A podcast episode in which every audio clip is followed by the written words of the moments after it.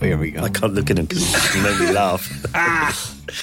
Hello and welcome to The Nod, a mindful motorcycle podcast. It makes us sound like newscasters, but uh, you know what I mean. It's great. No, he's great. He's, It's he's professional. doing what he's supposed to be doing. It's a mindful. Just because you think you can do a better job, I don't. do I don't Oh, at you- all. I hey, just, you I can- just, I just think he you're should do more a than better. welcome to go ahead and do it. I know know. it's Charley, but he can't read it. Make the dyslexic person in the room feel bad.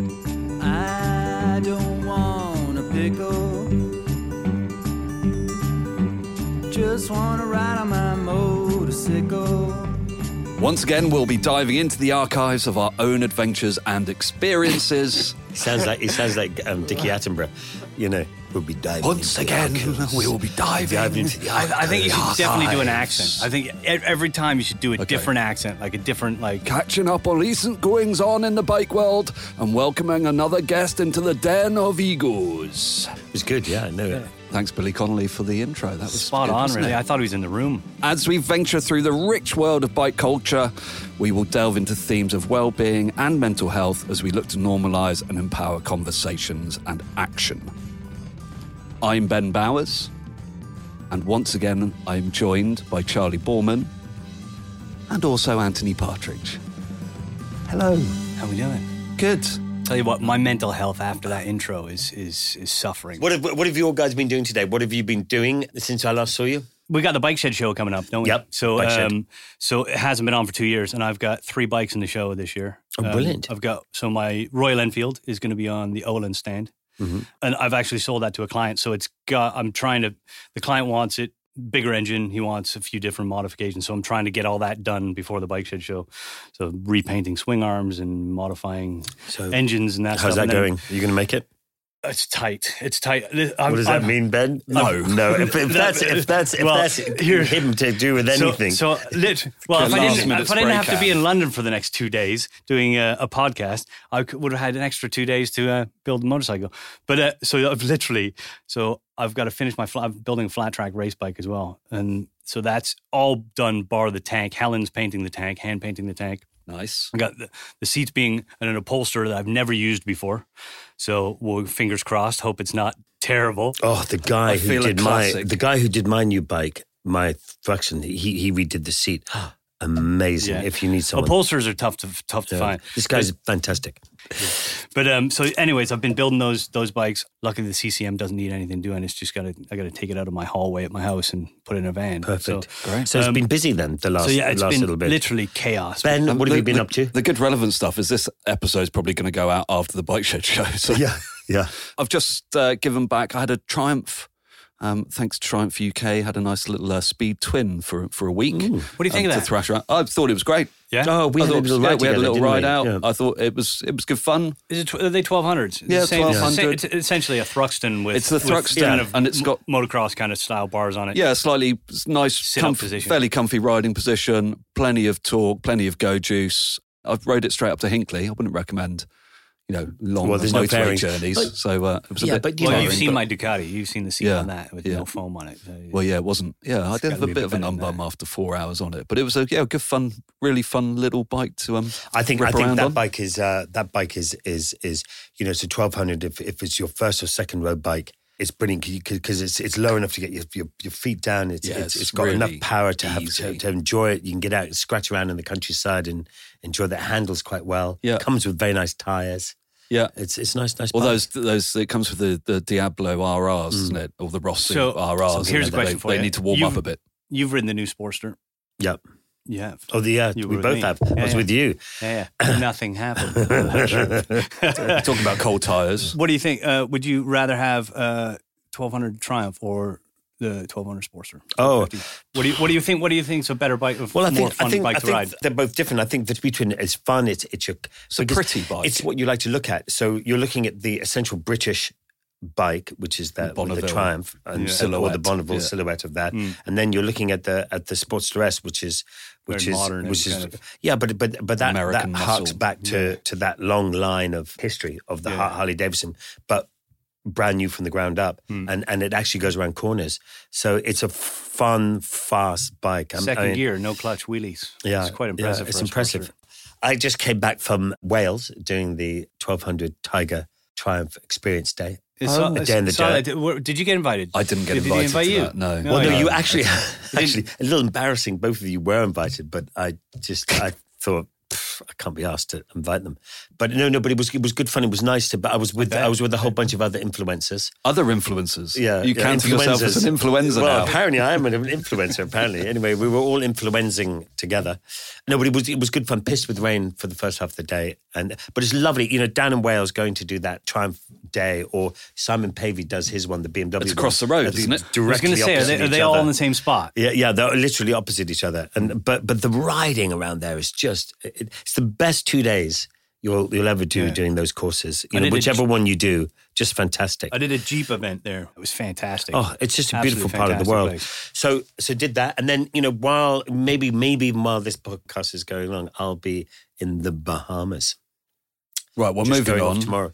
Yeah. What, what are you yeah, doing yeah. in the Bahamas? Just hanging out with my great mate Jason Connery, who's one of my oldest friends. Oh, lovely. and uh, just you know going to suck up some beach time with about white coral sand so it doesn't get too hot. In Well, the just summer. you and your mate, lads, lads. No, no, Lads the wife, my my wife's Ollie, Ollie's coming along as well. I was going to say, um, the missus. no, wouldn't I, I certainly wouldn't go out and sit on an island without my wife there. Shall we- So what's going? What's on? What's well, going shall on? we bring our guest in? Yeah. We have a surprise guest.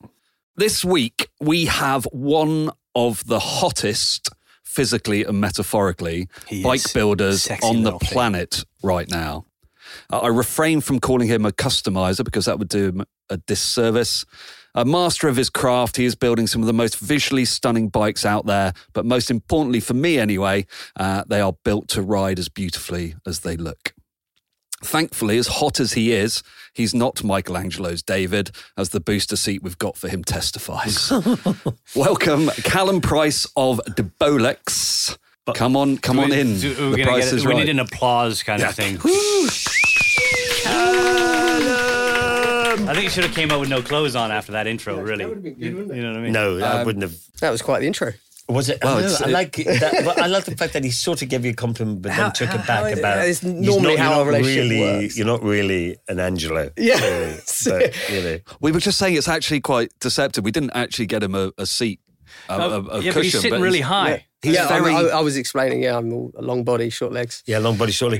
good. It's not very helpful with motorbikes, actually. You know, no, you want long which legs. you've seen Yeah. a lot of the time. Yeah, I pull up on tall bikes, then I have to shuffle the bum across. Or, or actually, on the way here, Joe sent me a, a nice clip of a guy getting off the bike at every traffic light. So, yeah, yeah. so it's um, But Joe, Joe, Can't you Joe's very. shoes?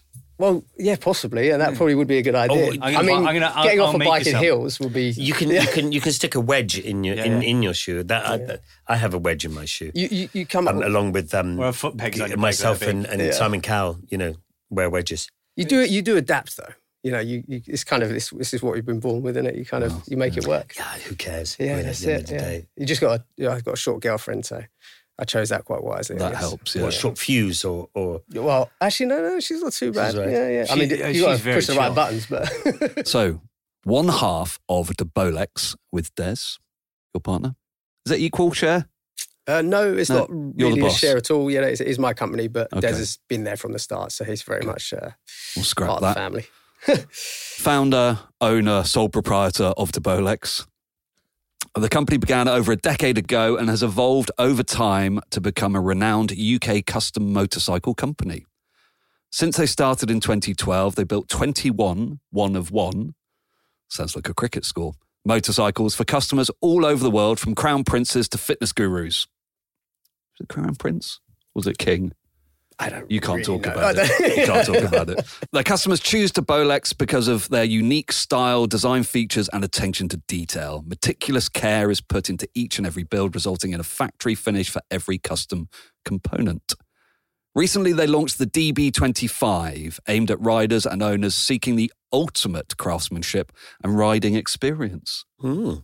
The first in a number of series projects to be developed by DeBolex and limited to just 25 motorcycles. See, clever DB25. See what you did there. Based on the legendary Ducati Monster 1200, they've reimagined the design and performance with over 100 new custom components. Each DB25 is built to customer specifications with a wide range of customizable options to choose from. Does that 125 different components include screws? It doesn't. No. I mean, if we added that, it might be in the Million million. screws. Initially starting on customizing cars at his father's garage, a love of bikes led to his career after plans to become a commercial pilot nosedived. No, I like what you've done there. Thank you. Not. Thank you. I like how he looks for for Yeah. for, the, for the applause. Yeah, because there's certain ones I'm a bit pleased with, and I hope they land as well as I, I, I, I think they do. But my We, judgment we is just really way shouldn't off. react to the next one. no, no, Dead no, that's it. We're dead, done. deadpan. Um, Calum, it's an absolute pleasure to have you join us. Um, Thank you. as Thanks I for having say, you are some of the hottest property in the custom bike world at the moment. Very I think. kind of you. Thank you. Um, Spit it out, Charley. Come on. Joe Wicks, Yeah. um, who is a friend of all of ours, big keen motorcyclist. He has been sending me endless reels of your of your bike now that that is out there. But I have to say, it is it is quite it's quite amazing. But how much work does go into a bike like the Body Coaches?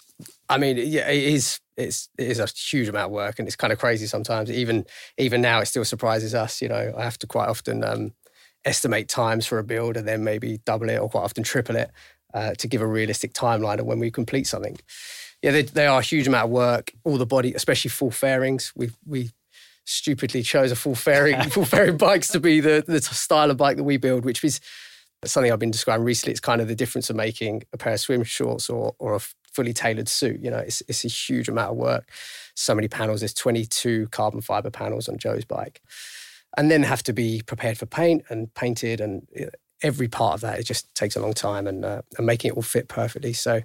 But Joe's was a, an amazing bike to build. He was an amazing customer, the most enthusiastic of customers, and like like you say, He's got a bit of time. enthusiasm, the boy. You know what I mean? He's, Yeah. Well, He yeah. has that about it. yeah. I mean, he is he's amazing. yeah, he, he was very keen to have the bike, and you know, we worked flat out. We even dare, dare I say, it, bumped him up the queue a little bit to get his bike as soon as we could. And um, but the minute he had it, he's been enjoying it, and that's really cool to see.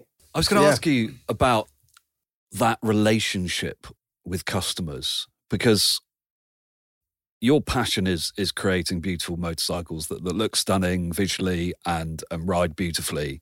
But that's your vision, that's your own personal taste, your style, your influence, um, and we'll get on to sort of where all of that came from. But to to be able to do that, you- it needs to be in your case commercially viable. So you have to take on commissions and you have to take on other people's dreams of the bike they want and that might not always tally up with with your vision. And how do you manage that? The end goal is that we we do want to end up building and painting and finishing uh, something that we're very proud of and that, that follows our style and our you know our trend of of bikes. And with all our one-off builds that's not been too bad. A lot of our clients have come to us they've seen what we do and they kind of want that. So that's that's been quite flexible and quite often we we end up choosing the colors and, and everything else. With the series we actually wanted to give a little bit more kind of creativity to the customer. So we want them to be able to choose their colors and trims and all those special fun exciting you know parts of the build if they're colors that you offer. yeah. So we, well, we quite often I, I, I want to understand what color they want as a as a base color, be that red, green, yellow, whatever, and then we start looking at the different shades and how, the highlights and how we bring that all together. So it's quite it is a collaborative thing. We have had one client come to us with this. Uh, it was a certain car actually. He wanted to match the bike color to a car, and that car is is we- we slightly tweaked the color. It's a, it's a very famous car and it's it stands out, but it's not actually a, a lovely color. It's quite a unique color. So we just tweaked that a little bit in the shade just to get that right. And we, we'll always does that do mean that. you couldn't get permission to use the pantone No, in I other speak? I couldn't even contact the owner. I don't think uh, to use that. It was it was like Google Images and, and flicking through and yeah, endless trips to the paint shop trying to match things up. But we try and make it as collaborative as possible and and and steer, but without being too controlling. And you know, we really want the customer to end up with something that they're really pleased with. Yeah does that ever cause friction conflict or do you feel generally you've you've Generally, it's been okay. We've got we've got a lavender bike that's going to be uh, coming out at some point, which is like that's not something maybe I would initially choose, but I actually quite like being pushed in a direction that I normally wouldn't go, and sometimes that ends up being the one that's actually stands out the most. So Yeah. I'm quite open to that, and uh, we try and we try and just collaborate as much as we can. If someone really wanted something we didn't like with the series, we would still we would still do that, but maybe we would you know our heart wouldn't be in it so much, but. But quite often that's not the case, and, and So it- fluorescent pink ain't coming out soon. well, maybe if you're involved, it might be. But I suppose, it, yeah, I mean, I suppose the colours, I mean, you know, colours and trends change all the time, don't they? Yeah. You know, I mean, if you, uh, you, you know, occasionally you would see a nice battleship grey bike or car Yeah. and think, oh, that's nice. Now, now it's just like, oh, Yeah. that's that's passe now. and it's know, hard. so- It's hard to do things, Whoa. yeah. So they're I've kind of timeless and I've got a volcano grey parked out front. Have you? Yeah, that's that's- still on trend, right? yeah, just like you are. Yeah. But um, At least it's not burnt orange. you know, we're talking about what you're doing right now, but your father builds classic cars and workshops. And Yeah. When you were a kid, did you w- w- were you in there paddle beating, doing, learning from him, or or did he not let you in the kit garage? Or it's quite funny, really. Because I mean, I've very much grown up around classic cars and mm. bikes, and they've definitely been a huge influence. And so is my dad and my granddad. They've, well, I probably just tagged along as opposed to them pushing me on. You know, I wanted to be involved as opposed to my brother, who was completely different and, and was not interested at all. But dad was never forceful, or, or in fact, even as as a the idea of becoming a mechanic, he was not even that kind of. Uh, sport, not not supportive, but you know, didn't think it was necessarily the wisest choice of, Like, he of wanted to go to careers at the university, time. Yeah, be a doctor, or, Yes. or, a, or, an, or an accountant, or, anything, or a anything lawyer. but a dirty old mechanic, yeah. But I, I- it, I got to the age of 16, 17, and and then the idea of having my own car started to kind of come to light. And uh, and I bought my first car, Ford Anglia, when I was, I think I was still 16 at the time. Great I- lines on those cars. yeah, yeah, yeah. I mean, it's yeah, I just loved it. I, the first time I saw one, I was like, I'll have one, and yeah, bought this car, and and then I said, oh, I want to start modifying it, and I think both my dad and my granddad actually were trying to put me off a little bit. They, you know, just drive it as standard and and enjoy it, and but as soon as they were looking the other way, then the, the front suspension was off it, and you know, getting stuck in, and and that car really became the foundations of everything I do now. Yeah, everything it taught me to weld, to build an engine, uh, to paint, and, and it was an amazing experience. That was my my college, if you like, and because of that car, I ended up working for Dad for four years as a mechanic, and and we we you know had a really good relationship, you know, and I really enjoyed working with him. Anything I learned there was very much mechanical. Anything of the the nature of kind of what we do now with the metal shaping and stuff was was kind of off my, my own back, but certainly the influence I had hanging around with Dad and seeing all these amazing cars and bikes Yep. helped me kind of push my design influences. You know, Yeah. uh, And where did those design influences and inspirations come from? What was it that made you think, actually, I want to do the fabrication bit, you know, the, the metal work? Uh, so I was very lucky to do a. I did. I think I did about eight weeks work experience at a company called CKL Developments.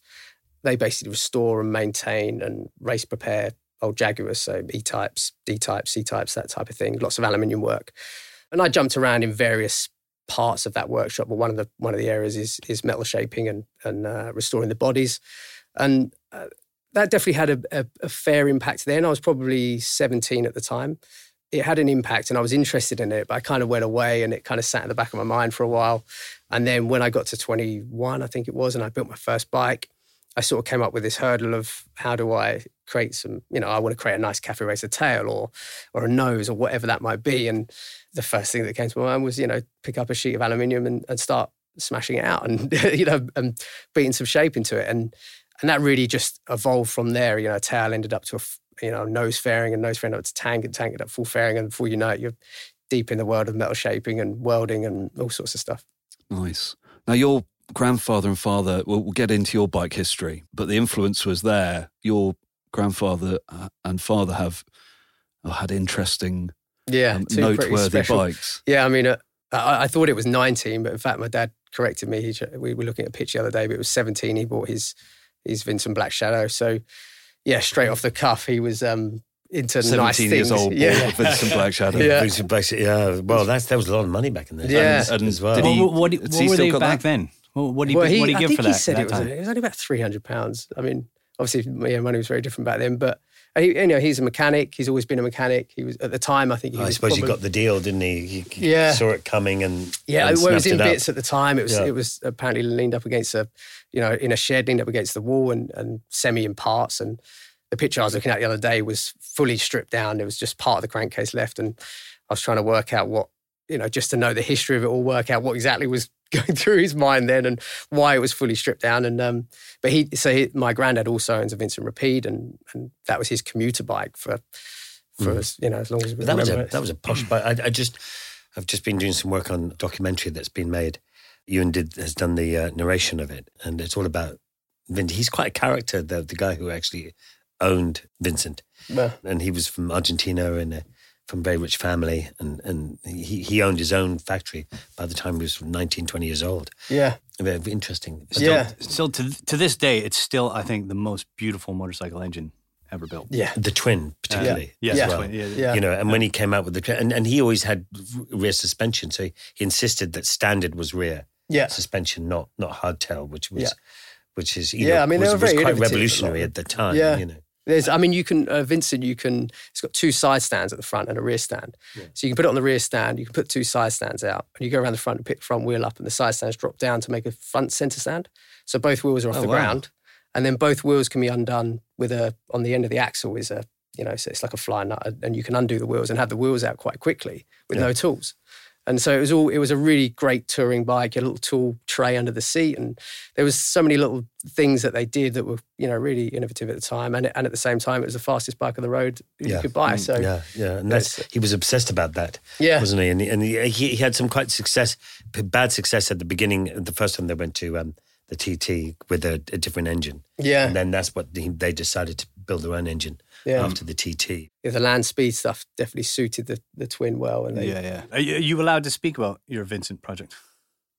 Yeah, why not? It's the first time we Because talk about we're it. but- both we're both about to Oh. Yeah. start. Well, why Vincent, not? Let's, uh, Vincent builds, aren't we? Yeah, Is yeah. this an exclusive? Yeah, yeah. This might be our first exclusive. Oh my gosh! I've, that's I've, I haven't told anybody that about You can't talk either. about it We're- for weeks though until the podcast is out. But Yeah, exclusive, we, Yeah. we'll get some theme music. well, it was an exclusive today. Okay. So I've been, I've been having quite a few chats with Calum because I I I, I had to, I w- came down to your place to look at your dad's because I've, I've I haven't spent much time around a Vincent. I've got a client I'm building for a Vincent for in Australia, so I'm just I'm just waiting for the JMC motor to show up. Hopefully, it's should be anytime soon. But uh, GMT motor. What does that mean? JMC is a company here in the UK that build essentially it's a replica Vincent engine, but it's a you know it's made with all the same castings and it's essentially the exact same motor. Well, and does that get put into an original frame? No, or- I'm gonna build everything you from build your own scratch frame? around You it. can actually build a, a whole Vincent from they do every part. Yeah. You can actually build. Obviously, the difficult thing is getting it registered and having it official numbers stamped Yeah. onto the. Yeah. But so, so, so, how do you get? So, for your project, is it an original You're, you're frame using an original motor, right? Yeah. So well, we've we've bought an original uh, logbook basically. So we have the logbook for a, a Black Shadow, and we bought some cases and a few other bits. For us, we're building up from those cases which have the original number on, and then from there we'll make a new frame. You know, is a, a complete custom, but uh, and and the same we're, we're building. And are you doing? Are you doing your version of a Vincent? Yes, yeah, in in very much our style, but Hmm. yeah, I've, I've I, I love classic stuff, so it's a, a nice opportunity to. Wow, what a first style. one though to This- have a Yeah, Vincent as your yeah, first especially with the family, the you know, granddad's yeah. repeat, dad's shadow, and to, to build a Vincent is quite special for us. And and the client in, in America that we're building it for is just Hmm. really, you know, he was just really. Actually, I tried to I, I tried to say no. We, we we said we'd do no more one-off builds. Our focus is building series now. It's far makes much more business sense. So I said no, unless it was this dream project, which would be based on a Vincent and And you doubled the money. well, yeah, yeah. I mean, it, it, yeah, it takes a huge amount of work, so it needed to be a, have a nice budget and a huge amount of time as well. And uh, Yeah, but it's, for something like that, the budget is irrelevant, isn't yeah, it? it, Yeah, it, yeah. It, it has to be in order to to reach the right kind of goals and build something that's you know that is just kind of blows So is, away. is So, this your first? Is this your first frame up build? Yes, yeah, So in mine as well. Yeah. yeah. I don't consider myself a bike builder in the sense that I've never built a bike from scratch. yeah, So uh, you know, I, yes, I've built many bikes, but to me, like internally in my head, you know, uh, friends of mine like Hazan, yeah, and you, you look at these guys that build bikes from scratch all the time. Those to me are bike builders. yeah. I think there's just so many different approaches to building and customizing a bike. They're all, they're all very creative, aren't they? And for me, it was just a matter of time to when that would happen, and and actually, time was the biggest thing. It was it will happen when I have enough of it. Yeah, yeah. you know, a, a build like that is you know it's, it's probably a year's project with two of us. So it's um that's the kind of scale you're looking at to build a one-off that's going to be Awesome. But this whole this whole idea of building bikes, you know, with the bike shed coming through seven years ago, I suppose Deus Ex Machina were the ones who kind of rekindled kind of a little bit and made it possible that that, that people can go and buy an, an RAT and customize. And that's kind of brought younger people back into the market. massively. I mean, for, for myself, it was just someone sent me a, a video of a, I think it was a BMW R80 just ticking over at the side of the road that had been customized. And I was at a bit of a loose end at the time between different things. And, and dad said, oh, why don't you build, you know, just build one. So I built this CB750 and that happened to coincide with the launch of the, or the first bike shed show, which I went down to. And it was really cool because I loved bikes, but a lot of my friends weren't that into bikes. Yeah. And then there was this new scene where there was just, there was so much going on. And literally from that moment, m- most, if not all, of my friends are related to bikes or or the other things around it, the photography or whatever we do, the, the adventures. But that's the explosion of it, isn't it? So suddenly you could get a cheap bike and, and, and not, not necessarily go to a, an artist like you to get it built, but to be able to do a little bit yourself. And I Yeah. suppose that's why those those BMWs R80s were so popular because Yeah. there's nothing to them. no, that's it. They just. for- I think there was so many people that just wanted to have a go. Hmm. the other half of biking is is the riding them and i know Yeah. you you're very focused on ensuring that it's not just a show pony it, you know, Yeah. does the job and, and gives that pleasure what is it for you we, we always like to to get under the, the the helmet of of our guests and understand sort of what Sounds it a bit is for them that. It get under the helmet, the helmet. It's just me. it's a health and safety mate. Get under the requirement to helmet. come Yeah. in the studio Yeah. you know, there's family history of bikes, but what is it about riding, and why is that such an intrinsic part of of your profession as well? That make that getting out, making sure it's an enjoyable ride. Why, why do you love Why do you love riding bikes? Yeah, Calum? well, I think I think I love developing my skills, which is that's in the workshop, and and but that also is you know everywhere else. Anything I do, I like to try and improve on, and and I love about bikes. There's just so many different ways to ride a motorcycle, and, and some techniques cross over, but some are very different, and and I just love all that. So if you you know yeah you're on track or whatever, you, your body position is very different if you're doing a bit of enduro, and I kind of just love how many different disciplines there are, and then ultimately you tend to just do that with your mates, which I've been doing quite a lot of enduro recently, and you tear around the woods and see your mate ride into a tree or something, you know, it's, it's like more you know funnier than that. So you, like Yeah, kind of it's, so true. It's, you know, yeah, I mean Yeah. the, that's it. So that I mean yeah, most of our weekends have been full of that recently, and yeah, you can't have much more fun than that. So that's you know, and the, some of the riding we've done together on the the rally, I just there's some of the best moments in my year. You know, I- when I think back back to that, and so yeah, I just ultimately I just love it. I love being under the helmet and. Obviously, the, the cliche lines, the freedom, and is that a bit of escapism for you, you know, with, with the work and, and everything, you know, because it's quite stressful. And then you get on a motorcycle, put your helmet on. Yeah, I mean, you go. definitely sometimes, especially with the amount of hours we spend in the workshop, it reminds me why I do it. Especially as for a long time, the things we're working on are static pieces, and I have to remember they're going to get hot, they're going to, you know, be thrown around. You have to really think about everything that's going on with the bike, and some of the, especially the long trips we do, the rallies, remind me of kind of the stresses a, mic, a bike will go under. But Well, that's that's practical knowledge because some of your bikes are often on those rallies, and you spend quite a lot of time on the side of the road fixing them. no, I'm just studying. his bike. I'm not his studying. bike. It's, he's like a like, thoroughbred, you know, looking at looking at this Formula One cars and seeing how it can be That's improved. it. So you're just staring. You're like, oh yes, that But I was gonna bracket say- will break Actually, that was because it. it has. That was another thing I was thinking about. How often is, do you get to ride though? Because like I'm I'm kind of in the same. I spend most of my days looking at a bike in bits or Yeah. making parts for a bike, and you're just like, and when I'm done at the end of the day, I'm just like, oh, Yeah. I just I, I just need to eat and go to sleep, and then you're just like back in the shop early in the morning and spend Yeah. a whole another day looking at bikes. And I, I literally I got into this business because I wanted to ride motorcycles that I couldn't Yeah. afford. Yeah. You know what I mean? So I figured if I build really nice bikes, then at least I'll get to ride them before Yeah. I give them to clients, or I'll get a bit a bit of a go on them.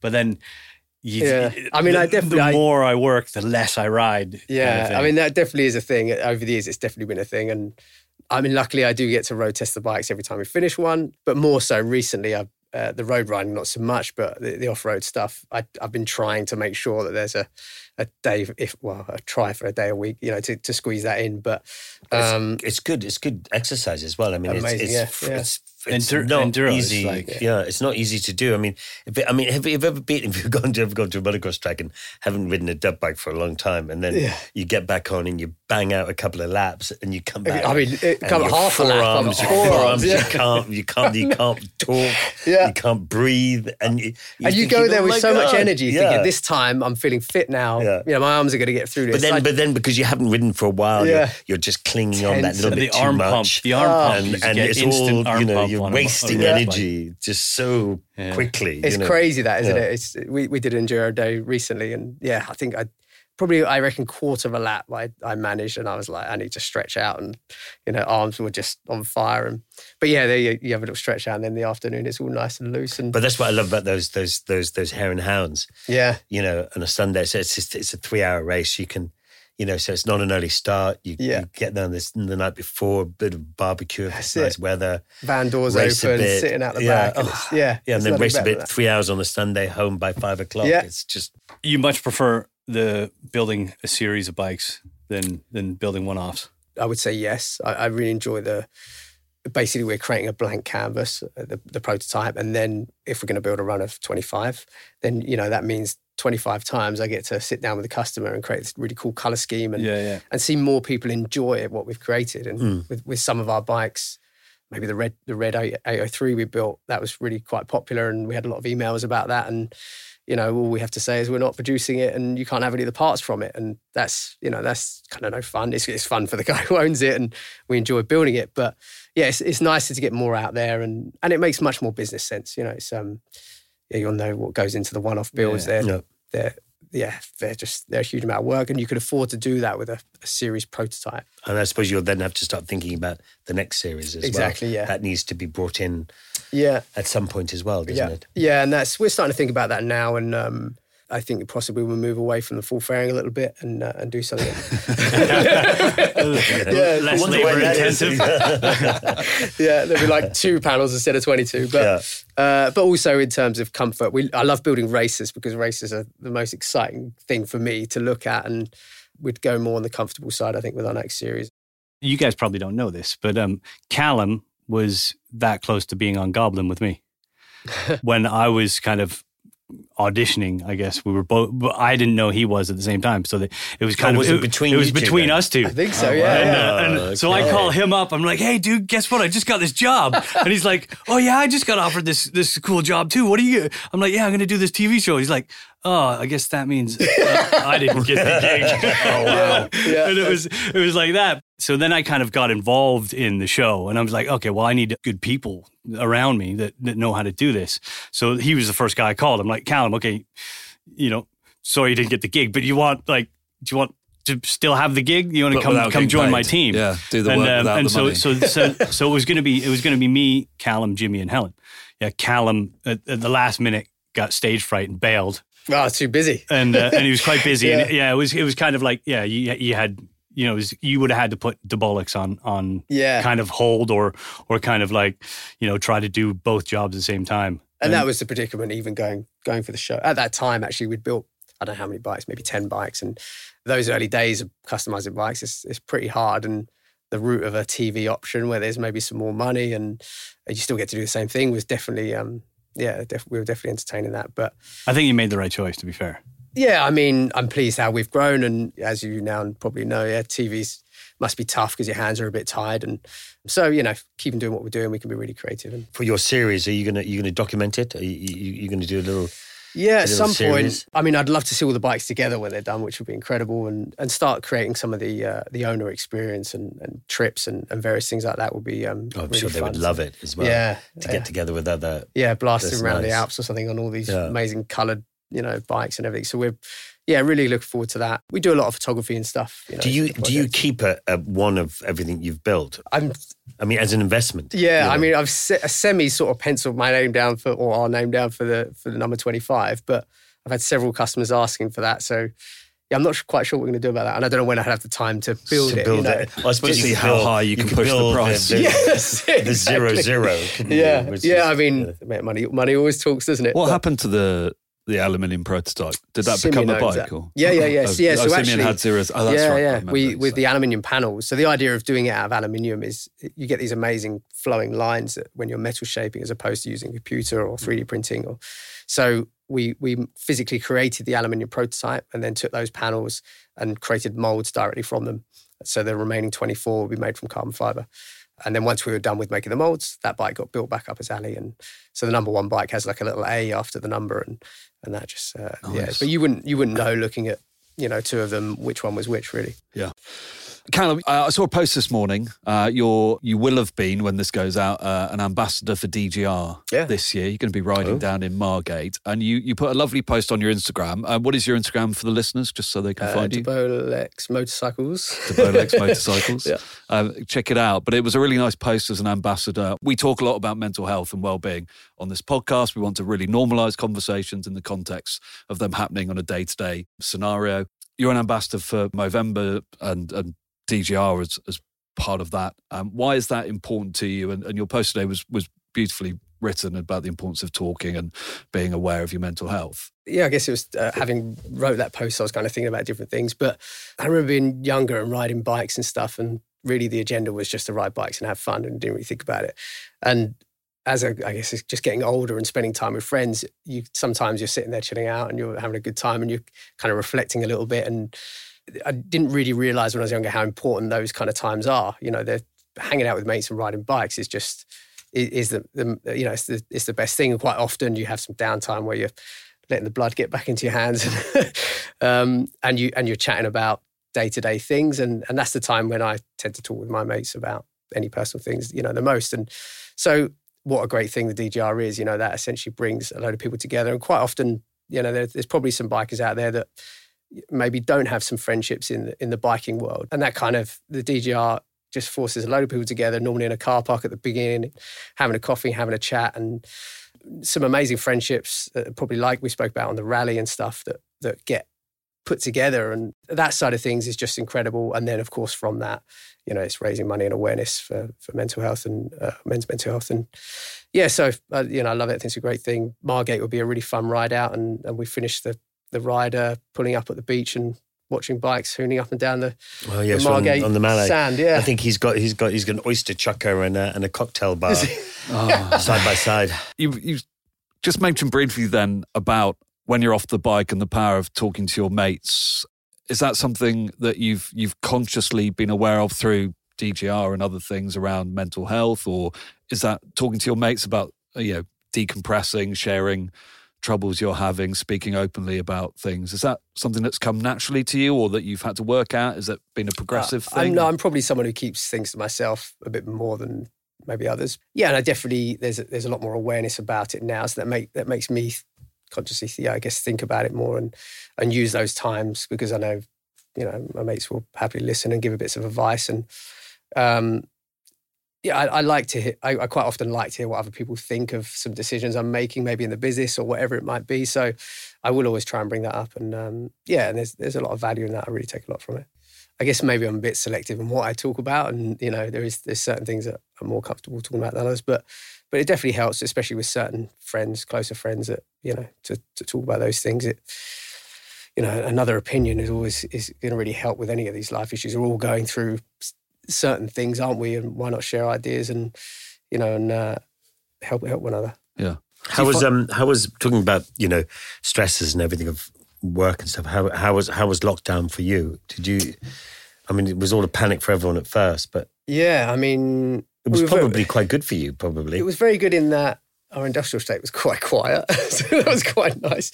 But in terms of being locked away in the workshop, we we had a few.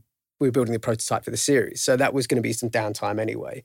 We have a few little side metalwork jobs that we do, and that kind of helps bring income. So that was kind of tough. I'm lucky I have Des, who I work in the workshop with, and although we drive each other mad, we're we're good friends and we enjoy each other's company. So you know that it, it was a time really we we were quite lucky. We we managed to sort of ride that through and running a custom bike shop is maybe one of the more challenging commercial career paths Mm. to go down. Unless you find a rich benefactor, sort of the Max Hazans of the world, who found an outlet that, that really supported his craft and his art yeah. in a financial way that made it sustainable. That's a very difficult thing that, you know, there aren't many people operating at, at your level. No.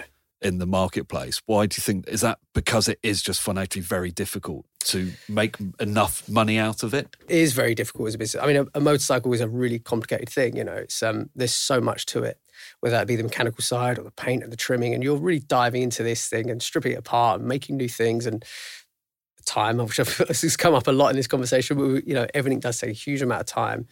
You know, trying to get payment directly for that time is tough. You know, it's it's um, yeah, it's near on impossible. Like, I, I, don't, I don't think I've ever charged one client the amount of hours because yeah. if you if you put down, you know, seven hundred hours to to you know, on on a, on an invoice, minimum wage. You know what I mean? Yeah. And, uh, for, and, and, if say say it's what, 50, 60, 70 yeah. quid an hour or whatever hourly rate. You know, yeah.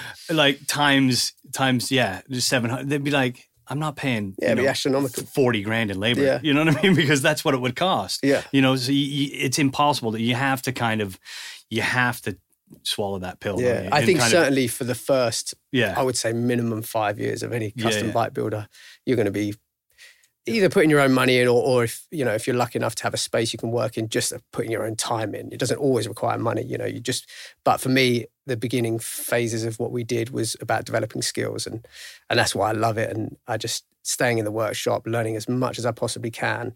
And i think that's the key to what's got us to where we are now. You know we we're very involved in the what we do our own paintwork our own trimming all our own fabrication all our own cad work and being able to learn all those things. Now we can, it was like I did this intense degree in custom bike building for five years or whatever. And then we could step back and go, right, what's, how are we going to make this work as a business? and that's where the series steps in and, and, and things like that. I get asked this all the time. How do I get into it? How do I do it?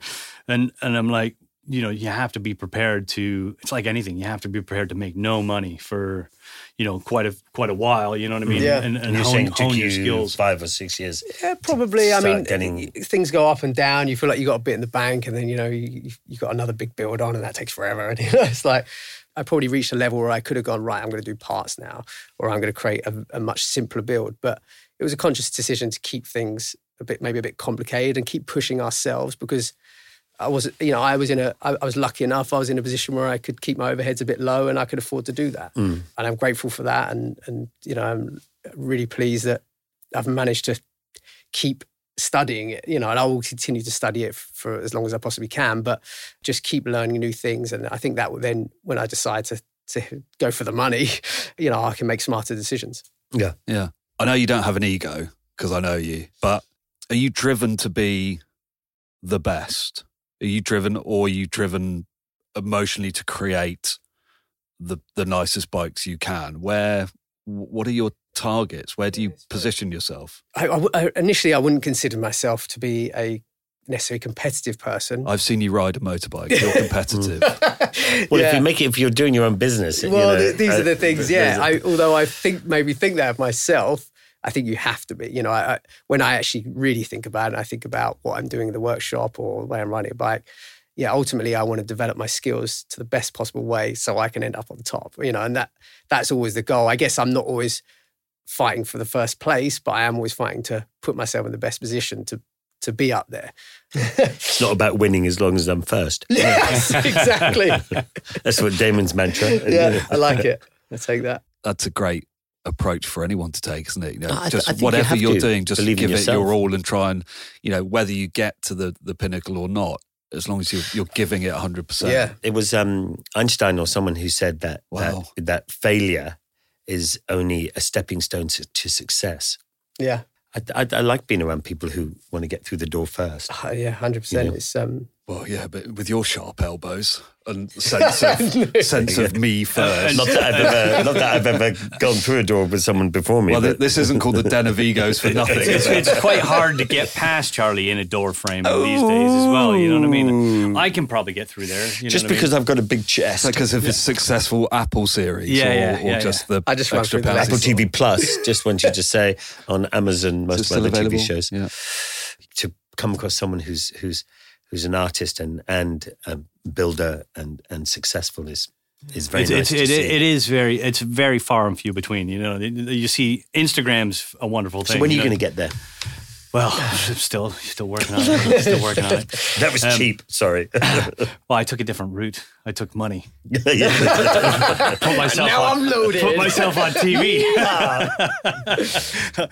It's very difficult. You know what I mean? Like uh, when I had my shop in Spain, um, I was, you know, my overheads were like twelve grand a month, and and I had two employees, and it was it was a nightmare. It was an absolute nightmare, and I just I was paying myself nothing. I was taking home three hundred quid more than my rent a month, and I lived like that for like you know years, and I was just like. It's a definite struggle, I think. You know, and I think a lot of custom bike builders are in that Yeah, position where they're not making how a lot of money. I you know, when that big boom of custom bike thing came along, there was a lot of a lot of builders and a lot of new Come and came, and yeah, and a lot have teared off because it's it is Yeah. tough. Yeah, the cream rises to the top. Well, Calum, it's been an absolute joy to have you on. Thank you for Um, having me. I wish you all the success with DB25 and whatever series to come.